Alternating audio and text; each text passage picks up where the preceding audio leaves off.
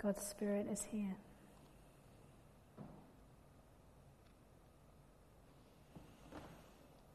Holy Spirit, we are open to you this morning. Will you come and touch us where we need the touch of your love and your freedom and your power? Amen. So, this morning we're starting a new series. We're going to be in John's Gospel for the next few weeks. I'm quite excited about this series. The first half of John's Gospel um, is sometimes called the Book of Signs. Um, if you put the um, sermon PowerPoint up for me first, because I'm going to say a bit and then do the Bible reading and then start my talk. Well, I'm starting my talk now, really. First half of John's Gospel is sometimes called the Book of Signs because in the first half of his writing, he identifies seven things, seven events in Jesus' ministry, seven things that Jesus did that he calls signs. And John has, he's chosen, he's selected particular things that he feels are particularly important to help us understand something about Jesus. And he's very clear that he hasn't attempted to include everything. He's been selective. At the end of his gospel, he said, and Jesus also did many other things that are not written about here. He hasn't tried to include everything. He has chosen particular things, and he's chosen them for a reason. So, what is a sign? Well, a sign is something that is pointing you towards something else. A thing that is not just the thing that it is, but it's also an indicator of something else that isn't so easily visible. So, if you have a toothache, it's not it's painful, but it's not just pain for the sake of pain. Your toothache is a sign. It's telling you something. It's telling you that there's a problem with this tooth and you need to go and see the dentist. A member of my family was talking about a group of friends that he shared his first student house with. And in their first year, there had been a, a boys' flat and a girls' flat on the same landing. And in the second year, some of them uh, formed a mixed group to share a house together. And he was groaning about how awful the girls were to live with because they were so untidy. They never washed up and they left their stuff everywhere. And he said this, and it stayed with me. He said, But we should have known the signs were all there. When I think about it, when we used to go into their flat, their flat was really untidy, but we just didn't think about it. But the signs were there.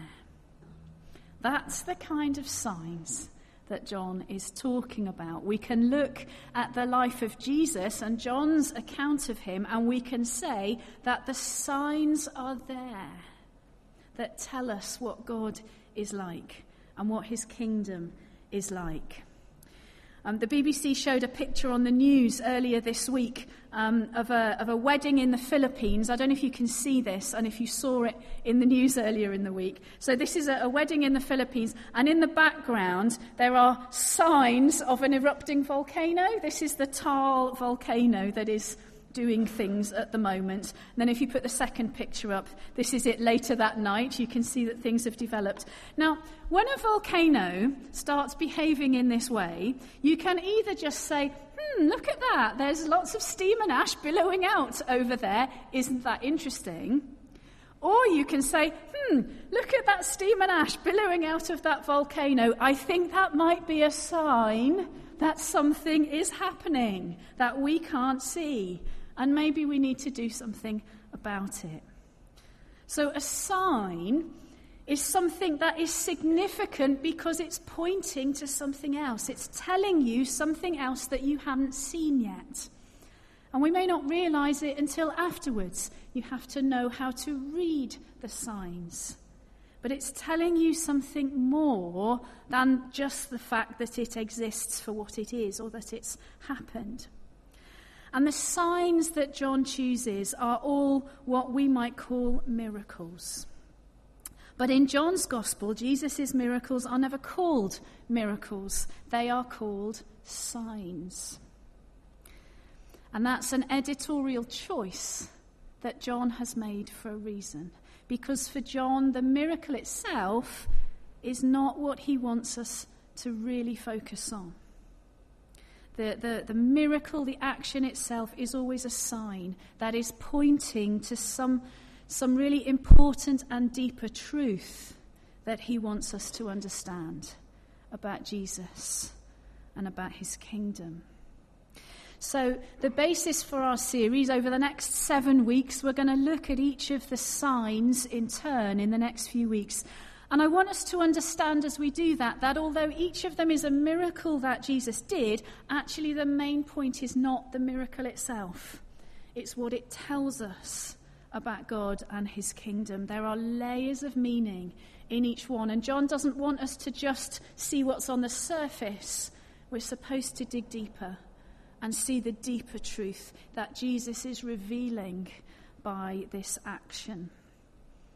So, with that introduction, then, we're going to turn now to our passage for today. We're going to look at the first of John's signs, and that is in John chapter 2. We're going to read John chapter 2 verses. Hopefully, that will come up on the screen if you can manage it. So, on the third day, a wedding took place at Cana in Galilee. Jesus' mother was there, and Jesus and his disciples had also been invited to the wedding. When the wine was gone, Jesus' mother said to him, They have no more wine. Woman, why do you involve me? Jesus replied, My hour has not yet come. His mother said to the servants, Do whatever he tells you. Nearby stood six stone water jars, the kind used by the Jews for ceremonial washing, each holding from 20 to 30 gallons. Jesus said to the servants, Fill the jars with water. And so they filled them to the brim. Then he told them, Now draw some out and take it to the master of the banquet.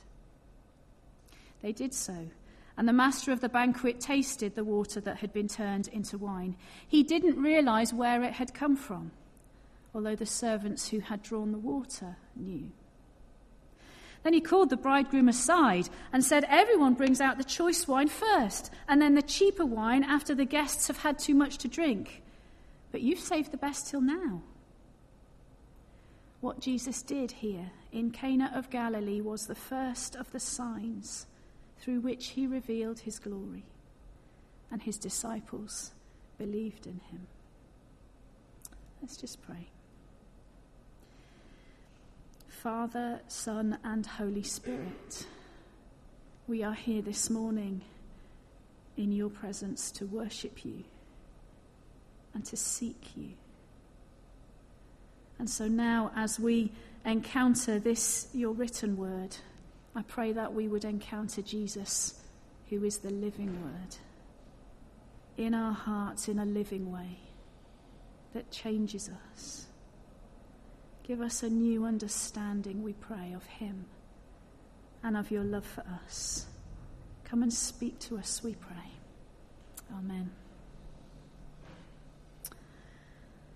So, I think one reason why I find this story so appealing is because it's so domestic. I think it's one of the most domestic settings that we ever see Jesus in. He's here with his mum um, and probably other members of his extended family as well aunts and uncles and cousins and people from his village, and they've all gathered for this wedding party.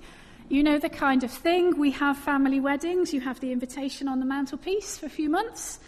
And if you're a woman, you probably spend quite some time shopping for your outfit, or at least thinking about what you're going to wear shoes, bag, hat, whole thing. And then on the day, there's a certain format to what happens bride's entrance, the marriage ceremony, the bride and groom exit, confetti, several hours of photographs.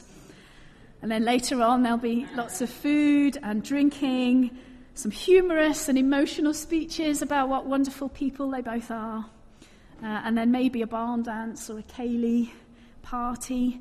Or for some, it's a disco, and maybe your cousin ends up doing karaoke, not planned. Granddad does the Macarena. Maybe there's a conga line led by the bride. It's a party. It's full of joy and fun and hope and optimism. And this wedding story, I think, is maybe the only glimpse we get of Jesus having a family life and joining in with those kinds of family moments and celebrations. And I find that really appealing.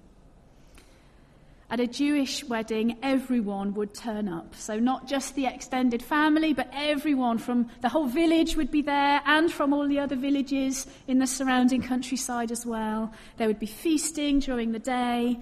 And then in the evening, the father would take his daughter around the village and people would follow them. They would gather people up, and this growing procession would eventually end up outside the house of the groom and the ceremony would take place there on the doorstep. And then the bride and the groom would parade again through the village with everyone following them like a carnival parade, laughing and singing and dancing and joking. And, and then the feasting and the drinking and the partying would last about seven days from there. These were real joyous parties full of life and full of fun. And Jesus is there. But then, partway through, the wine runs out. And that would be a social disaster. It should never happen. It's the biggest faux pas, social faux pas that you can imagine for the groom and his family who were responsible for this. Because in this culture, hospitality was sacred. And to run out of supplies, to fail in the traditional hospitality was about the biggest public shame possible in a culture that is based on honour and shame. And so this wedding would always be remembered with shame as the one where the wine ran out.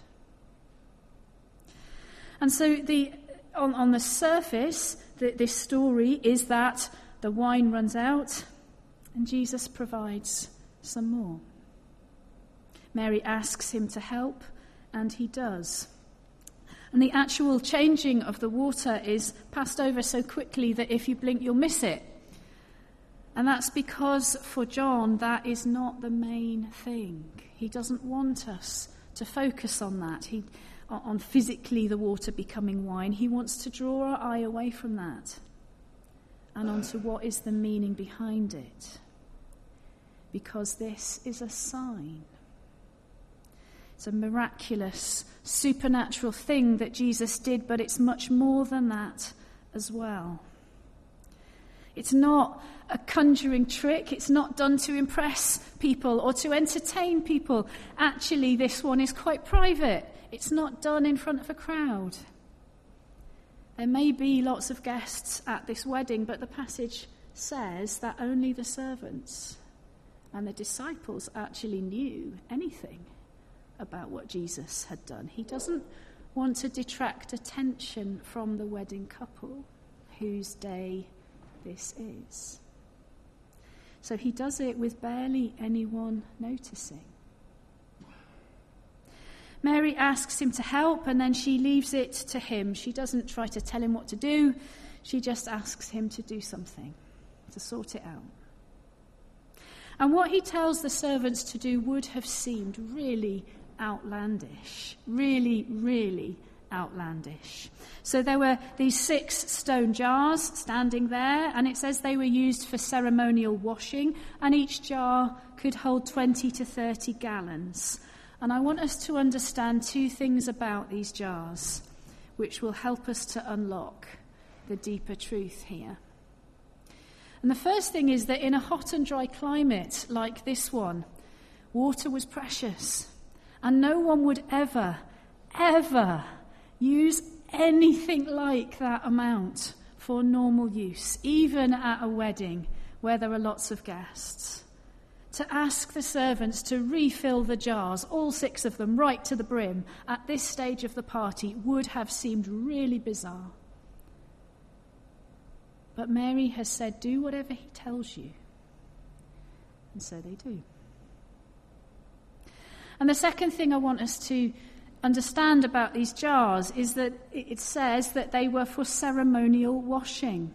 So the Old Testament law said that people had to wash their hands and their feet before they could come to God to pray, worship. But what had happened is the Pharisees had expanded that. They just loved to expand the rules and create more rules. And so now the full requirement for washing that they required before you could come to worship was at a ridiculous level, way more than what the law had actually originally said. And the Pharisees loved anything that was public and showy. And so they loved lots of ceremonial washing because it made them look important. And so they didn't just wash to get their hands and feet clean, they would wash over and over again in the showiest way possible to demonstrate their so called cleanliness and purity, and therefore how worthy they were to come before God. And it's because of that that Jesus' use of these jars is very significant. He takes the water in these washing jars, which represents the establishment's requirement for making yourself acceptable to God and it would be pure water, which may have been easily accessible to the rich, but it certainly wasn't easily accessible for the poor. They would have had to use it much more sparingly. Jesus takes that water and he replaces it with a symbol of his own. And he's saying, coming to God isn't going to be about this anymore. It's not going to be about how many times you wash yourself. It isn't going to be about all the rules and regulations that the establishment want to put on you. That's not what God is about. Coming to God is going to be about me and what I'm going to give you. Not water for washing, but wine for celebration. This is a story of abundance. The party was already partway through, and they wouldn't have needed anywhere near this much. And it's for everyone. Normally, the important guests would be served the best wine, and everybody else would get the cheap stuff. But the head steward, when he tastes it, he says to the bridegroom, What are you doing? This wine is better than the best wine that you served earlier on. Why are you only bringing this out now? But now all the guests will get this wine. Everyone will get to share this wine. Jesus' wine is the best and it's for everyone. It's not limited or restricted, it is abundant and overflowing.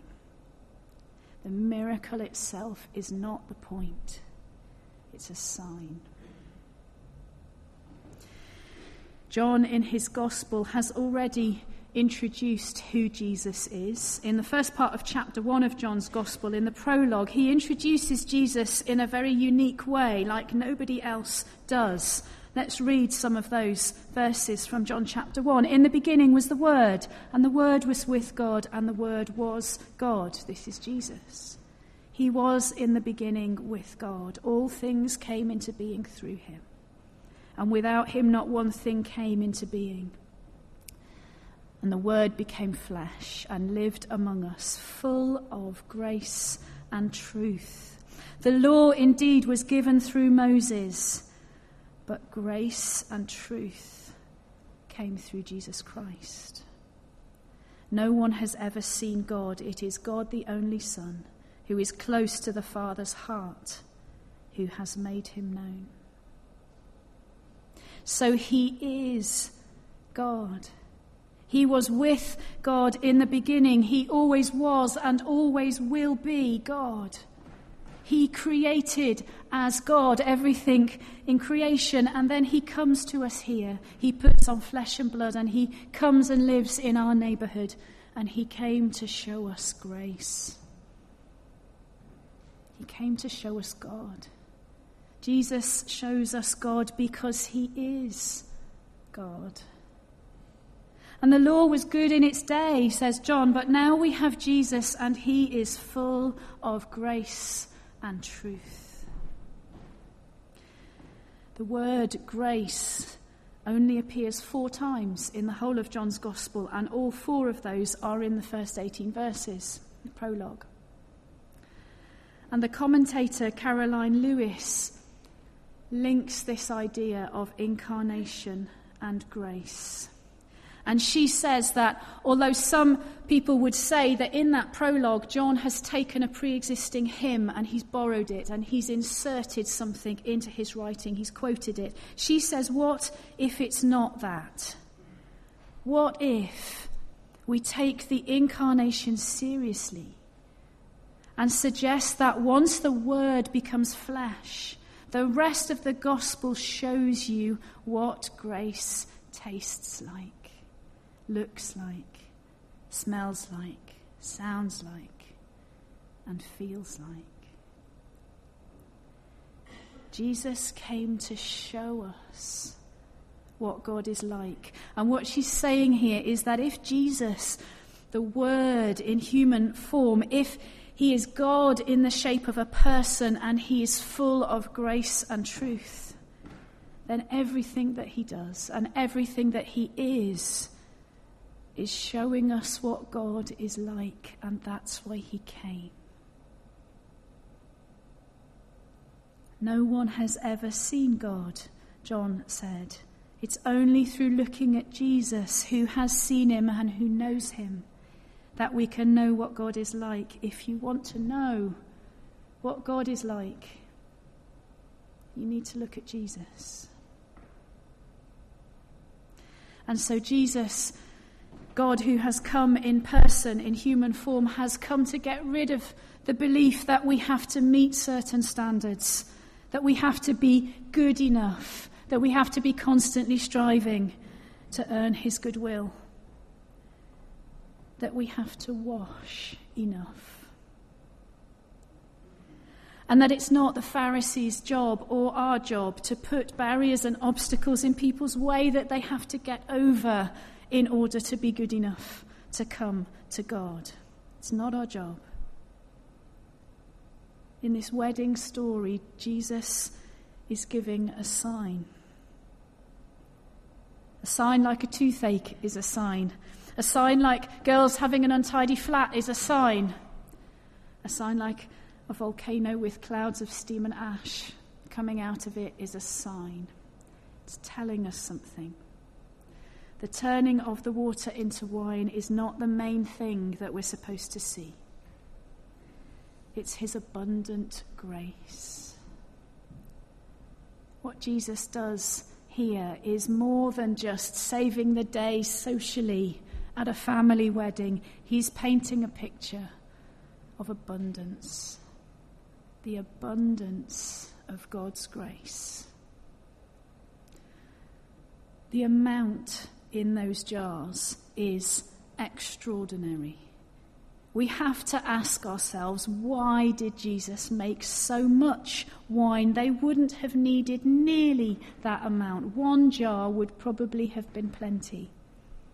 Why did he make so much? Because it's a sign. We're meant to notice it, and it's meant to tell us something important about God. He's had a simple request for helping to provide some more wine. He provides over a hundred gallons, way more than was needed, was asked for. And he is showing us with a practical demonstration, he's showing us what the free outpouring of God's grace and generosity look like. And what does that free, generous grace taste like and feel like? Well, it's not like cheap plonk that's a bit rough around the edges. It is fine wine, the best. And maybe it tastes all the finer because you were expecting a small glass of the cheap stuff. And the cheap stuff would have done. And it's not reserved just for the VIPs. This wine is for everyone without restrictions. There are no tests that have to be passed. There are no criteria to fulfill. There are no insiders and outsiders in the kingdom of God. The wine, this wine that is the abundant grace of his kingdom, is for everyone. It's deliberately not reserved for only certain guests. This was radical stuff for the people at this time. This was worlds away from everything they had been taught. Fascinatingly, Jesus isn't teaching it. He's not preaching a sermon about grace and abundance. He just does it quietly and unobserved, and he doesn't explain the significance of what he's done. But John, in, in his reflecting and pondering later on, John has seen the significance of it and he's chosen it as his first sign because he wants us to see it as well. So, what about us? What does this mean for us in our lives? Well, I think I want to ask have you experienced in your life this kind of grace? Kind of grace that Jesus is showing here. Do you know what it means to realize that you get to share in everything that He offers freely, generously, abundantly, no matter who you are or what you've done? Have you tasted this kind of wine? Or have you been kind of stuck in a place where God feels like a judge who's judging you all the time on whether you make the grade, whether you meet the standard? That if you fail, that's it, you're out. And that God's finest wine is not for you. It can't be for you because you failed. And you don't deserve it. That's not the God that Jesus shows us. That's not how He wants us to live. God doesn't divide us into the deserving and the undeserving, and because He doesn't, neither should we. We have Jesus in us. We have the Holy Spirit. And actually, what God wants is for us to be set free of that burden of failure and to just let the power of the Holy Spirit be let loose in us. You need to release yourself from, from that weight of condemnation and failure that we all struggle with at times. Or the view of other people may be that, that make you feel that you're not good enough. Those voices real or imagined, that condemn and bring you down. For you to fully become the you that He wants you to be, you need to release yourself from that nagging burden that I just can't make the grade, I can't make the requirement. You don't have to, because it's about grace. And the thing about grace is that it's not about what you've got in you, it's about what is poured into you. And what gets poured into you is free, it's from God. All it takes is a humble heart. We all have this sense that we are not enough I am not enough. I'm going to fail and I'm going to keep on failing because the resources that I have inside myself are just not enough. And it's true. But it's not about that. It's not about what you've got inside you. It's about what God pours into you. His grace that He pours into you. On your own, you can never be enough. But His grace is always more than enough, way more than we could ever imagine. And so, where in your life, in your perception of yourself, do you really need to experience that? Where in your life, just at the moment, in all that is happening, where would you like to experience this outpouring of God's abundant grace? And what might you need to do for that to happen? Or perhaps there are places in your life where you're feeling like the wine has run out. And it happens. It's, it's a reality for all of us at times. Maybe life hasn't worked out as you thought.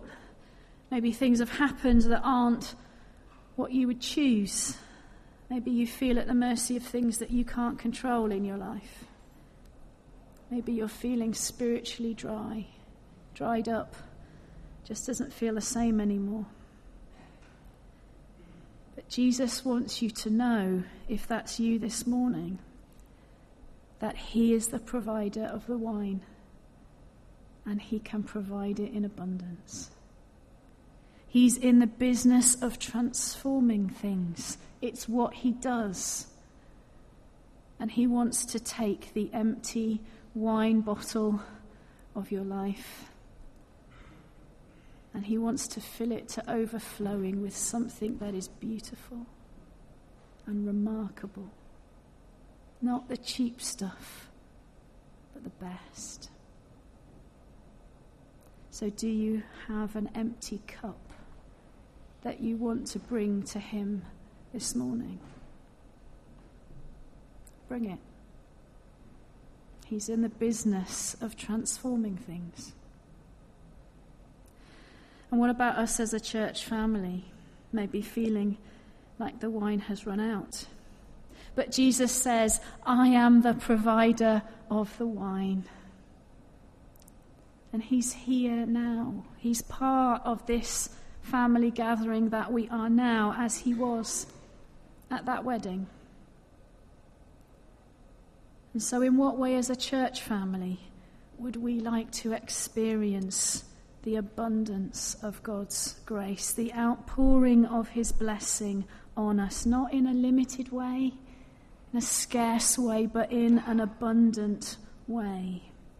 And I don't think it's about numbers. I don't think it's about seeing more people in church. We need to get past that kind of thinking because God isn't really all that interested in numbers. And if numbers is where we think the blessing comes from, then we're going to miss out. I think this is about depth of faith, depth of relationship with Him, deeper and stronger. This is the church that we are now. And God wants to bless it. He wants to pour out His abundant blessing. So, for us as a church now, for who and what we are now, where, where do we need to experience God's abundant grace, His transforming grace poured out on us? And what might we need to do to make that happen? Let's pray.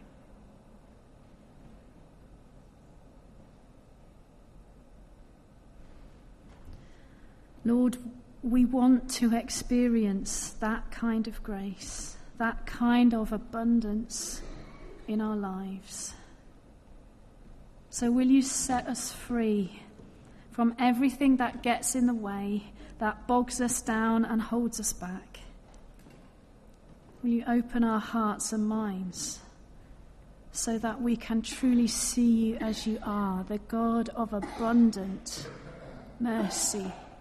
grace and blessing. Help us to see that this is what you are like. And may your free and generous and abundant grace flow in our hearts. Come and pour it on us, we pray. We're here waiting for you now. In Jesus' name, we offer ourselves. Amen.